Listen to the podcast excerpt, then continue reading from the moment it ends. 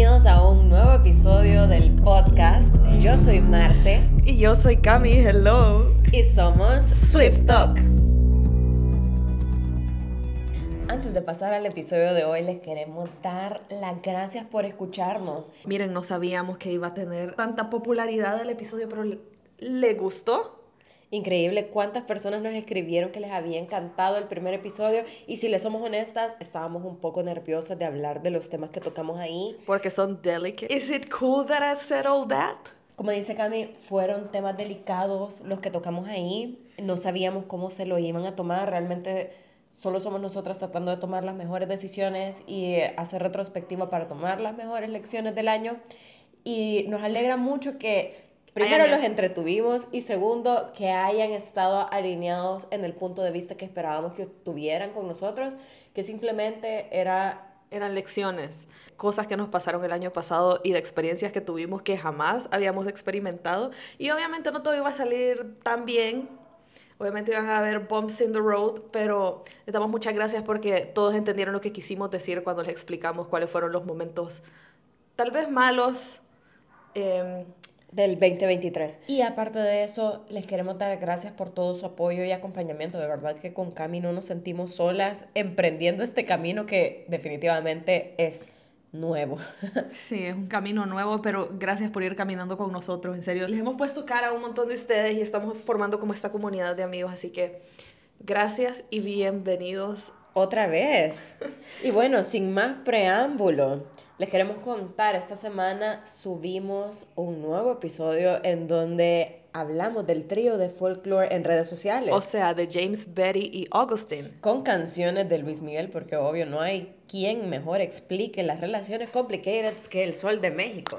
Y nosotros estuvimos leyendo sus comentarios porque aunque no lo crean, nos leemos todos los comentarios que ponen. Y habían como muchas opiniones distintas, empezando por el hecho que nosotros agarramos canciones de Luis Miguel para expresar lo que pasó en esta historia. Increíble cómo había comentarios de, oh my god, mis dos artistas favoritos en un video. O tipo comentarios como, jamás me esperé que ustedes fueran a hablar de esto con canciones de Luis Miguel, pero es que a nadie le pudo haber quedado tan bien. Y luego comentarios como, ay no, ya vi que metieron a Luis Miguel, baila pero en el siguiente video. Amiga, ¿qué te hizo el Sol de México? ¿Qué te hizo ese guapo? y bueno, TikTok tiene esta herramienta donde puedes ver como la palabra que más resuena en los comentarios. Y adivinen cuál fue la palabra que más resonó en sus comentarios. Augustine. Hay personas que se identifican con Betty, pero nos sorprendió que había todavía más personas que se identificaban con Augustine y decían, yo he sido ella en algún momento de mi vida. Habían como muchas emociones encontradas sobre Augustine y habían muchas Augustines en los comentarios, pero también habían algunos comentarios en los que más bien la veían como la villana de esta historia. Y a nosotras nos pareció que villana no es el término correcto para describir a este personaje, así que les traemos hoy este podcast sobre el arquetipo que es Augustine, que es el, antihéroe, o como le dice Taylor, el antihero. Pero para entrar en contexto, hablemos un poquito de las diferencias entre un villano y un antihéroe. El villano es este personaje que se caracteriza por desear las cosas malas, por tener una doble intención en sus acciones. Es esa persona que usualmente está buscando que el mal suceda y hacerle daño a los personajes principales de la historia. A diferencia de un antihéroe que a pesar que sus acciones no son 100% correctas o éticas, no hay una mala intención detrás. O sea, el antihéroe es este personaje que no tiene un código moral convencional, o sea, que nosotros tal vez pudiéramos compartir, y sus medios siempre son cuestionables. Un ejemplo de esto puede ser Robin Hood, que era este personaje que le robaba a los ricos para darle a los pobres, o sea, estaba haciendo algo malo porque le estaba robando el dinero a las personas, pero tenía buenas intenciones, en realidad él quería ayudar a las personas pobres. Y bueno, así como Robin Hood, hemos visto muchos antihéroes en personajes de películas y de series, por ejemplo, podemos hablar de Cruella de Vil, podemos hablar del Joker, podemos hablar de Maléfica o de Walter White de Breaking, Bad. Miren, si hay algo que yo aprendí en mis clases de guion, es que nadie es malo cuando vos conoces su historia. Y por ejemplo, tomemos el ejemplo de Maléfica. En la historia de la Bella Durmiente, ella era la villana cruel que no tenía mayor intención más que dañar al personaje principal. Pero ¿qué pasa? Nos hicieron una película sobre la historia de Maléfica y cómo este personaje más bien era una persona buena y pura hasta que alguien le hizo daño. O sea, logramos empatizar con ella porque entendemos qué fue lo que le pasó y cuáles son las razones de por qué ella está haciendo lo que hace. O por ejemplo, Walter White, que en realidad él era un profesor de química, pero luego cuando se da cuenta que tiene cáncer y que va a tener un bebé y que va a dejar una familia desprotegida, empieza, pánico. empieza a vender drogas porque dice, tengo solo algunos meses para hacer mucho dinero y no dejar a mi familia al borde de la quiebra, ¿verdad? Entonces digamos que estos son personajes un poco maquiavélicos, que el fin justifica los medios, pero que no podemos decir que son realmente malos, sino que hay como una escala de grises y ellos caen en medio de esta escala. Creo que no hay nadie que esté en el blanco y el negro podríamos tal vez tener un asesino serial que mata solo por diversión en el negro. Y bueno, de ahí solo Diosito en el blanco. Y los perritos. Y los perritos. Pero si, usted cree en, si usted cree en alguna entidad religiosa, pues solo eso entra en el blanco, amigo. Usted y yo entramos en la escala de grises. Todos estamos en la escala de grises porque todos somos personajes complejos, con deseos, con ambiciones, con defectos. Con necesidades y, todo lo demás. O sea, si ustedes quieren un caso real, hablemos de Gypsy Rose. O sea... A mí me ha explotado mis redes sociales sobre el caso de esta chera y todos sabemos que hay una serie. Esta persona se ha convertido en una celebridad y ha recibido demasiado apoyo de la gente, pero no olvidemos, ella mató a su mamá. Pero ¿qué pasa? No la consideramos una villana porque conocemos el trasfondo de su historia y logramos empatizar y comprender a este personaje. Y pues Taylor a lo largo de su carrera musical ha tratado de ir comprendiendo este término y logramos ver su evolución, de hecho, a lo largo de las eras. Cuando salió el álbum de Speak Now, ella sacó Better Than Revenge, en donde ella plasma un personaje que es la mala de la historia y que le ha robado a su hombre. O sea, es un personaje bastante plano, si me piden mi opinión, porque simplemente cae en el término de es la mala. Correcto, porque ella solo dice, esta persona sin clase me ha robado a mi juguete y yo le voy a enseñar la lección de que nunca más se vuelva a robar a los juguetes que yo tengo en el kinder. Y nunca va a tener dignidad por más que se ponga vestidos. Y ella lo hizo porque es mala y quería hacer el mal. Y es muy mala porque todos sabemos lo que ella hizo en... En la cama, hasta arriba. Pero bueno, ya vimos que Taylor ha madurado, por eso cambió la letra ahora que sacó la regrabación. Taylor maduró, o sea, si comparamos Better Than Revenge con canciones de folklore, podemos ver el cambio abismal que ha tenido su mente. Claro, porque ahora no solo dice estas personas son villanas, sino que ahora nos regala canciones desde este punto de vista del amante. Por ejemplo, vemos como Augustine estaba tan enamorada de James que intentó tener algo con él, pero ella nunca hizo nada con el fin de le voy a robar el hombre a Betty en un verano. O sea, ella no lo hizo por hacerle daño a Betty, sino que solo no podía controlar el sentimiento que ella tenía por James. Y es más, ella sabía que este hombre nunca iba a ser de ella, pero se aferró a su esperanza y a su ilusión de me quiero sentir amada por ti un ratito, aunque sea. Aunque sea tener las migajas de tu amor por un momento. Y creo que ni en ningún momento ni siquiera se le pasó por la cabeza a Betty o la existencia de Betty. Estoy hablando de lo que yo creo que pasó. Yo creo que ya ni se acordó de Betty. O sea, no era que le quería hacer daño y tampoco vamos a justificar lo que ella hizo. Simplemente estamos contando la otra cara de la moneda. O sea, no les estamos diciendo, estamos justificando la infidelidad, simplemente estamos viendo con un poco de curiosidad y empatía las razones que pudo haber llevado para que Augustine hiciera eso. Y si no se sienten, si no sienten empatía con Augustine, pueden sentirla con la mujer de Illicit Affairs porque a este personaje no lo puedes satanizar. ¿Cómo vas a satanizar a una persona cuando estás escuchando semejante canción de sufrimiento y que te está diciendo que ella es el plato de segunda mesa del amor de su vida? O sea, que ella tiene que esconderse, hablar un lenguaje de señas, casi que hablarse por señales de humo, nunca usar el perfume que compró para él. Y es más, yo creo que todos sentimos dolor cuando escuchamos y cantamos esta canción y eso no significa que todos querramos ser el amante o que hemos sido el amante o que estamos de acuerdo con este tipo de infidelidades, simplemente empatizamos, empatizamos con el personaje. Y eso se lo atribuimos a lo increíble que es Taylor como escritora.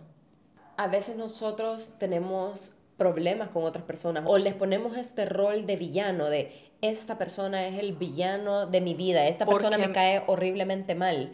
Y en realidad, si viéramos con un poquito de curiosidad o empatía las cosas que pudo haber llevado a que esta persona actuara de tal manera, quizás la diferencia entre las dos personas no fuera tan grande. Le voy a poner un ejemplo.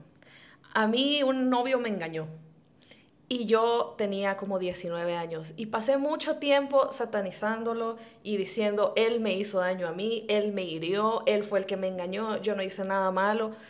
Pero ahora que estoy más madura, hago una retrospectiva de la relación, me doy cuenta que yo tuve parte de la culpa de por qué él fue perdiendo quizás el amor que me tenía. Y no estoy justificando lo que hizo, simplemente estoy tratando de entender por qué lo hizo. Y Taylor tiene una canción también del punto de vista de la persona que engaña. Está la canción de Ivy, de una persona que está sufriendo tanto en una relación y que está atrapada ahí porque nos hace entender que está casada y encuentra de repente el amor de su vida. Y se imaginan lo doloroso conocer al amor de tu vida cuando ya estás casado con otra persona. Pero miren, yo creo que el mejor ejemplo de el camino del antihéroe que tiene Taylor en sus canciones es en Nobody No Crime, porque ella nos narra con lujo de detalles un crimen del que ella forma parte. O sea, ella comienza con su mejor amiga, tranquila, como una persona buena, pero de repente la matan y se da cuenta que el marido fue que la mató y nadie está haciendo nada. ¿Y qué puede hacer ella si está tan llena de furia porque le mataron a su amiga y nadie le está haciendo justicia? Y dice, no, yo voy a tomar la justicia. Y se echa al marido. Hey amigos, no estamos diciendo que actúen como Taylor. no estamos diciendo que actúen como Taylor. Lo que les estamos diciendo es que el personaje de Taylor en Nobody No Crime es una persona que cambia a raíz de las circunstancias, o sea, que le sacan su lado vengativo. Y con el lado vengativo nos podemos acordar de cierta era de Taylor. Claro, o sea, recordemos en la era de Reputation, o sea, antes de eso, Taylor era plasmada como la niña buena, como la niña de yo no me meto tanto en problemas, excepto cuando hacía sus comentarios de Baby Taylor, ¿verdad? Que... Pero ella evitaba mucho los problemas. Pero en realidad ella solo estaba tratando de buscar el amor de su vida, de sacar su música, sus canciones adelante y su carrera y, y ya, y su familia digamos que nunca la vimos metida como en, como en malos entendidos de drogas o peleas así muy grandes con otra gente o, malos pasos. Exactamente, digamos que era una niña buena, ¿no? Pero ¿qué pasa? Luego termina 1989 y sabemos que la cancelaron, que toda la sociedad se le fue encima. Se vino la funa. Exactamente, o sea, Kim Kardashian y Kanye West le hicieron una movida súper sucia, sacan una llamada que en realidad estaba... Agiversada. Exactamente. Se aprovecharon de su inocencia y de su confianza en las personas. Y pues esto causa un alboroto no solo a nivel de redes sociales de su país, sino a nivel mundial. O sea, Taylor se tuvo que esconder un año entero. ¿Se imaginan que todo el mundo diga que te odia? O sea, es feo que dos personas digan que te odian. Ahora se imaginan que el mundo entero diga que te odia. Y que lo tuiteen. O sea, esa presión social ha de ser horrible. ¿Y qué pasa? Ella regresa siendo el antihéroe, habiéndose convertido en una nueva persona. O sea, ella dice, ok, yo ya no soy esta niña buena, yo ya no soy esta niña tranquila, esta niña que no levanta la mano, no. O sea, mira lo que me hiciste hacer. Reputation tiene como la misma premisa, por ejemplo, de la película de Cruella de Vil, o sea, una persona buena que la sociedad hizo pedazos y le sacó su lado vengativo. Es como el álbum del nacimiento del antihéroe, o sea, la niña linda colochita que cantaba country y que jamás decía malas palabras, se convierte en esta mujer indomable, poderosa, llena de furia y resentimiento, que no era mala, o sea, la, la provocaron hasta el punto de no retorno. Y como dice la Marce, o sea, ella le dice, mira lo que me hiciste hacer, yo no era así, esto lo causaste tú. Por eso ella dice, la vieja Taylor no puede venir a contestar el teléfono porque esa vieja Taylor, la buena, la mataron. Mm, y ojalá regrese la vieja Taylor con debut. Extrañamos a Baby Taylor. La niña colochita. Y saben, por eso me cae mal cuando la gente que no ha escuchado las canciones de Taylor, y no me refiero a que ha escuchado Shake It Off, o sea, que no ha escuchado sus álbumes, viene y dice que, ay, ella siempre se hace la víctima. No, Taylor no se hace la víctima, o sea, ella misma reconoce en sus canciones ser el antihéroe y el problema muchas veces. Y en estas canciones podría entrar como Antihero, obviamente, The Reader y The Archer. Estas canciones son súper introspectivas y duelen. ¿Y saben por qué duelen? Porque todos tenemos la duda por dentro que si hay algo mal con nosotros. Repasemos un poquito de lo que Taylor dice en estas canciones. Por ejemplo, en The Reader nos dice, ustedes me siguen ciegamente y me tienen en un pedestal, pero si supieran que yo no soy tan buena e increíble como me pintaron, quizás nadie me quisiera. O por ejemplo en The Archer, ella acepta que, aunque sí ha sido víctima en muchas relaciones amorosas que ella ha tenido antes, también ella ha sido la mala y eso le causa muchas inseguridades. Pero Taylor, todos tenemos un antihéroe adentro, bebé. Aquí estamos para ti. Aquí estamos todos con nuestras inseguridades, siendo los buenos de algunas historias, siendo los malos de otras. Y aquí llegamos a lo que Ed Sheeran ha llamado la mejor canción pop de la historia. Antihero, donde Taylor pelea con sus demonios internos y se da cuenta que su lado antihéroe la sabotea y la avergüenza mucho. Yo creo que esa es la palabra clave a veces nosotros vivimos con el antihéroe adentro en nuestra cabecita y eso nos causa que nosotros nos andemos autosaboteando. Taylor dice, este es un tour guiado por lo que ella odia de sí misma. O sea, increíble pensar que Taylor Swift, así como es de guapísima, increíble, talentosa, Perra, otra caballota, inalcanzable. O sea, aún con todo eso, ella nos dice, hey, yo no me puedo ni ver al espejo. O sea, puedo ver directamente al sol y ni siquiera me molesta, pero al espejo yo no me puedo ver. Y saben, lo cool del video de Anti-Hero es que nosotros la vemos corriendo por toda la casa tratando de escapar de ella misma y de algunos fantasmas que no dan miedo. Pero si lo vemos más a profundidad, la casa representa su cerebro. O sea, ella no puede salir de ahí porque ella está atrapada adentro de su mente. Y quien la persigue, que es ella misma, en realidad son esas inseguridades y esas vocecitas que tenemos en nuestra cabeza que nos viven diciendo cosas malas de nosotros mismos. Y sí, los fantasmas no dan miedo a nosotros, pero a Taylor sí, porque solo ella sabe qué representan para ella y por qué la están acechando. Siguiendo con la misma línea, creo que todos hemos sentido ese odio o ese desagrado por algo de nosotros, o esa inseguridad al menos. Y no siempre vienen de cosas que nosotros nos hemos encontrado, sino que muchas veces vienen de pensamientos que la sociedad o personas externas nos han metido a nosotros y no hemos hecho ese trabajo de, hey, voy a sacar este pedazo de antihéroe de mi cabeza porque me está haciendo daño. Le voy a poner un ejemplo. Toda mi vida yo he sido delgada. O sea, creo que a lo largo de mi vida ya una vez llegué a mi estatura que a la que tengo ahorita. Cuando ya dejo de crecer, no cuando que diga, pero ahí dejo de crecer. Cuando ya dejé de crecer, ¿verdad? Tipo Peter Pan. No, mentira. no, así no. Cuando ya dejé de crecer, eh, desde ese momento hasta el día de hoy, yo me he mantenido en el mismo peso, a veces unas libritas más, unas libritas menos, pero gente, yo he pesado todo este tiempo entre 110 y 120 libras. Yo no le voy a decir cuánto peso porque... La diferencia de esto es de 10 libras, o sea... No es nada. Tanto, ¿Qué tanto puede mutar tu cuerpo en 10 libras? Nada. No mucho. Cada vez que yo me he acercado a las 120 libras, he recibido comentarios de, ya te engordaste, Marcelita sin que yo lo pregunte, pues claro. O, o tipo, he recibido comparativas a lo largo de mi vida con el cuerpo de mi hermana porque mi hermana siempre ha sido más delgada que yo. Pero yo hasta he estado presente cuando la Marcela la critican porque está muy flaquita. Y luego, exactamente, y luego bajo un poquito de peso y llego a las 110 libras, que ojo, estos dos pesos están en el rango saludable de mi peso.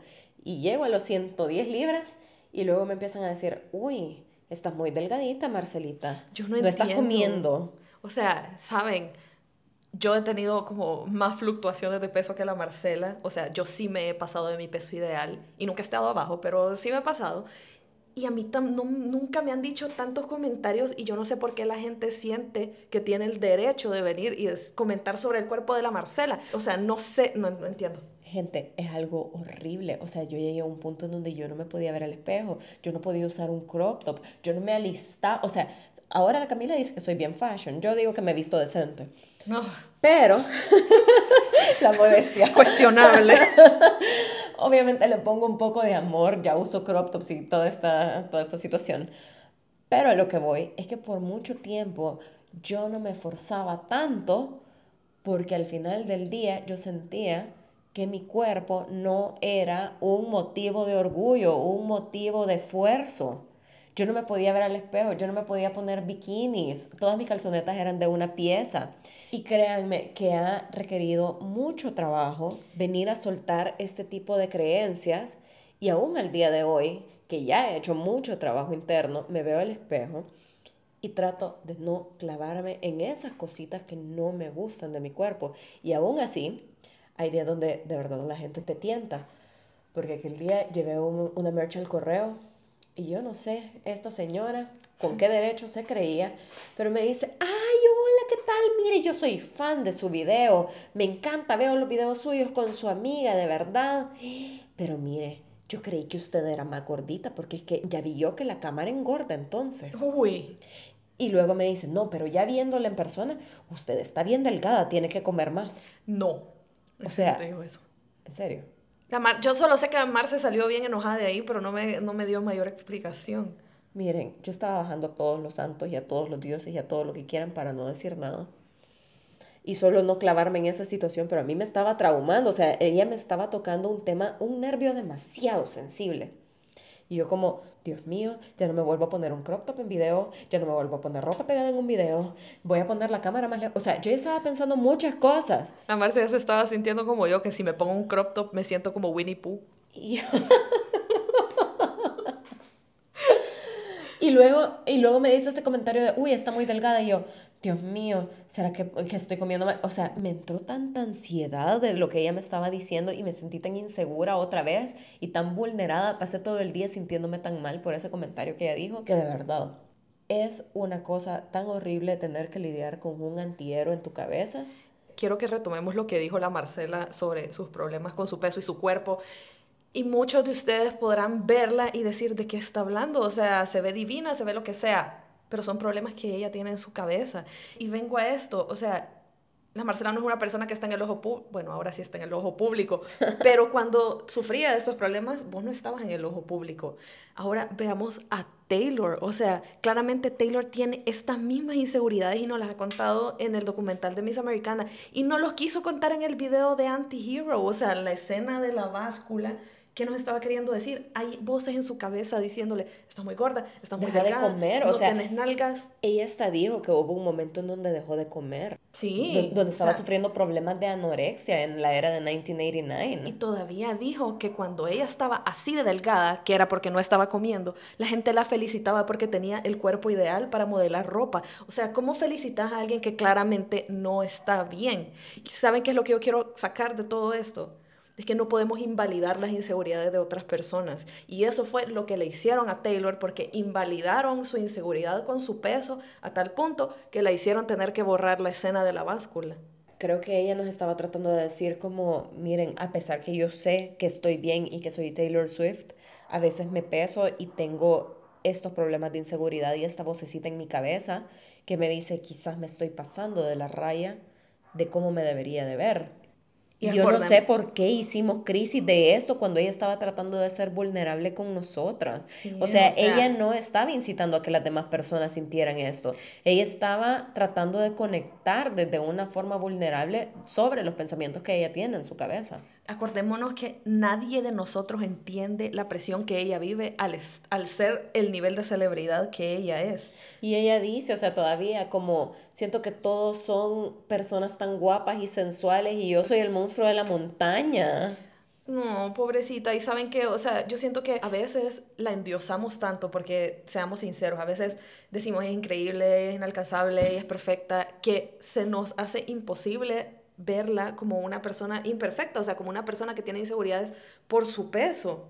Pero siento que hicimos muy mal en haberle hecho presión con esa escena. Yo que tengo un cuerpo súper diferente a Taylor, yo no puedo venir y decir, no, ella es perfecta, ella no tiene el derecho a quejarse de su cuerpo porque yo estoy peor que ella y yo no me estoy quejando. Claro que no, o sea, no sabemos lo que está pasando en la cabeza de otras personas. Y aunque ella nos puso lo que está pasando en su cabeza en una bandeja de plata, aún así la invalidamos. Y eso me parece que fue una súper mala movida.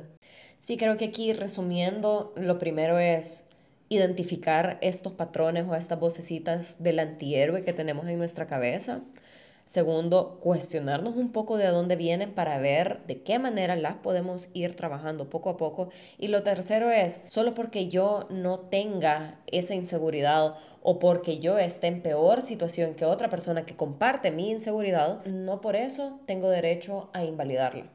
Miren, y creo que este es un trabajo de autoconocimiento, de autoconocer todo lo bueno que tenemos, porque yo les puedo hablar de todas las maravillas que tengo. Miren, y la Camila va a decir que soy arrogante. A mí me cuesta, a mí decime que te saque tres cosas buenas que yo tengo y me las voy a repensar todo el día, porque a mí, al contrario que la Marcela, me cuesta un montón, pero las cosas malas te puedo decir una lista gigante. Y no es que yo sea mejor que Cami o que Cami sea peor que yo.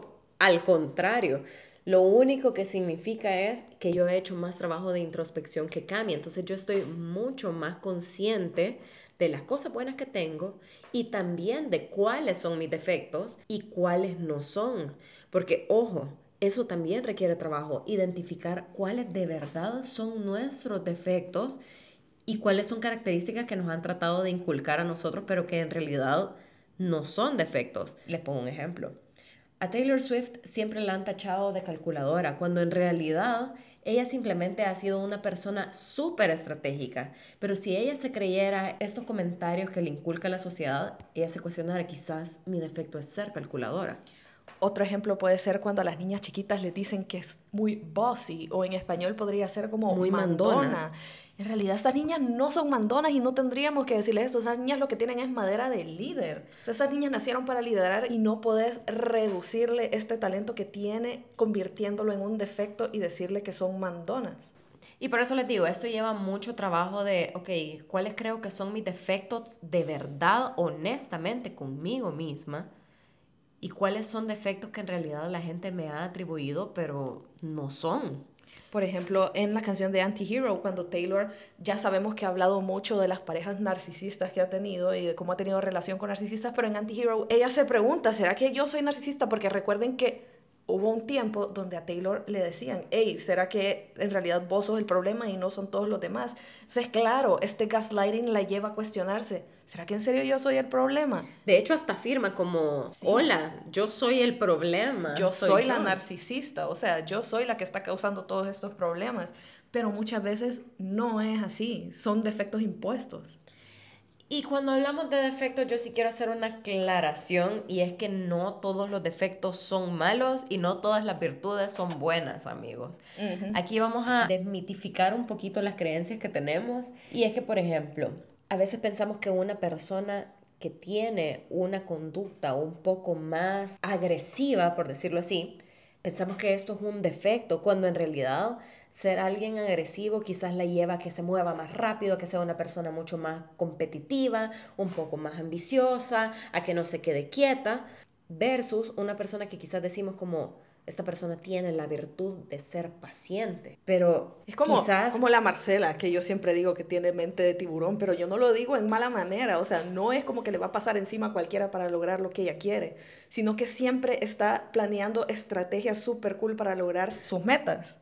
Exacto, entonces toda característica tiene un lado malo y un lado bueno. La agresividad obviamente tiene un lado malo, pero también tiene un lado bueno. La paciencia tiene un lado excelente, pero también tiene un lado súper difícil en el que los límites los podemos poner demasiado tarde, o sea, nos volvemos demasiado tolerantes. Aquí Taylor también nos lo dice en su canción.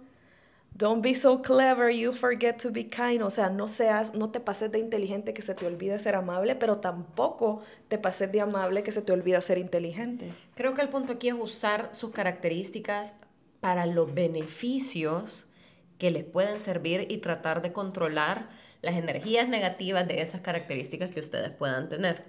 Y es justamente lo que hace Taylor en el video de Anti-Hero. O sea, al final ella no huye de ella misma ni de su fantasma, sino que termina haciendo las paces y todos terminan conviviendo juntos en su casa. Y creo que en el momento que uno hace las paces con, ok, si soy esto, puedo mejorar lo otro y puedo elegir soltar esta parte del peso que ando chineando, uno vive más liviano. Obviamente es más fácil decirlo que hacerlo, porque obviamente cuando uno se está criticando enfrente del espejo, por ejemplo, no es lo primero que quiere dejar de ser. Pero, así como nos andamos repitiendo todo el día cosas negativas que nos andamos creyendo, creo que también es súper valioso aprender a cambiar la narrativa que tenemos con nosotros mismos y cambiar estas oraciones por algo muchísimo más positivo, que así como nos repetimos muchas cosas, nos las creemos para el mal, al repetir muchas veces las cosas buenas, quizás también nos sirvan para irnos las creyendo. Guarden estas palabras del podcast, gente. Este va a ser una de las metas del año, empezarnos a repetir cosas buenas de nosotros mismos, porque si ustedes son de los que se andan repitiendo solo cosas malas como yo, gente, es momento de cambiarlo. Porque, Todos tenemos esa vocecita. Claro, si yo no le dijera algo así de malo a la Marcela o cualquier otra persona que yo quiero, ¿por qué me lo voy a decir a mí misma? Yo me lo tomo personal y es un poco doloroso cuando Taylor dice, must be exhausting always rooting for the anti-hero. O sea, es cansado siempre estar alentando o apoyando el antihéroe de que uno anda en su cabeza. Yo me tomo personal cuando Taylor en Antihero dice, must be exhausting always rooting for the antihero. O sea, es cansado siempre estar alentando o apoyando a este antihéroe que andamos en la cabecita. Pero en realidad yo lo que interpreto es que Taylor nos está diciendo a nosotros, como no se cansan de estar apoyando a esta persona que en realidad es un antihéroe. Yo lo tomo como, hey, de verdad es bien cansado siempre estar escuchando, alimentando estos pensamientos feos que andan en mi cabeza y no poderlos parar. ¡Wow! Bueno, tenemos un debate. Cuéntenos qué piensan ustedes. ¿Creen que Taylor se refiere a la vocecita de su cabeza o, que, o creen que Taylor se refiere a nosotros, sus fans? O bueno, si nos quieren contar un poco de estos pensamientos intrusivos que se les meten en su cabecita como su antihéroe, pues nuestros mensajes en Instagram están abiertos para ustedes. Ustedes saben, tratamos de tomarnos el tiempo de contestar cada uno de los mensajes que nos llegan. Que nos quede de lección lo que hablamos aquí, que las inseguridades no ven género, ni clase, ni raza, ni fama, y que todos tenemos la vocecita dentro que nos anda diciendo cosas malas. Y bueno, si hay algo con lo que queremos que se queden, es con tener esa curiosidad y esa empatía para observar cuáles son esos patrones que nosotros tenemos de antihéroe, pero también ver con curiosidad y empatía las acciones que hacen otras personas que en realidad no son personales para nosotros y pues tener una vida un poco más ligera hacia estos comportamientos. Y escuchen mucho Taylor. Bye.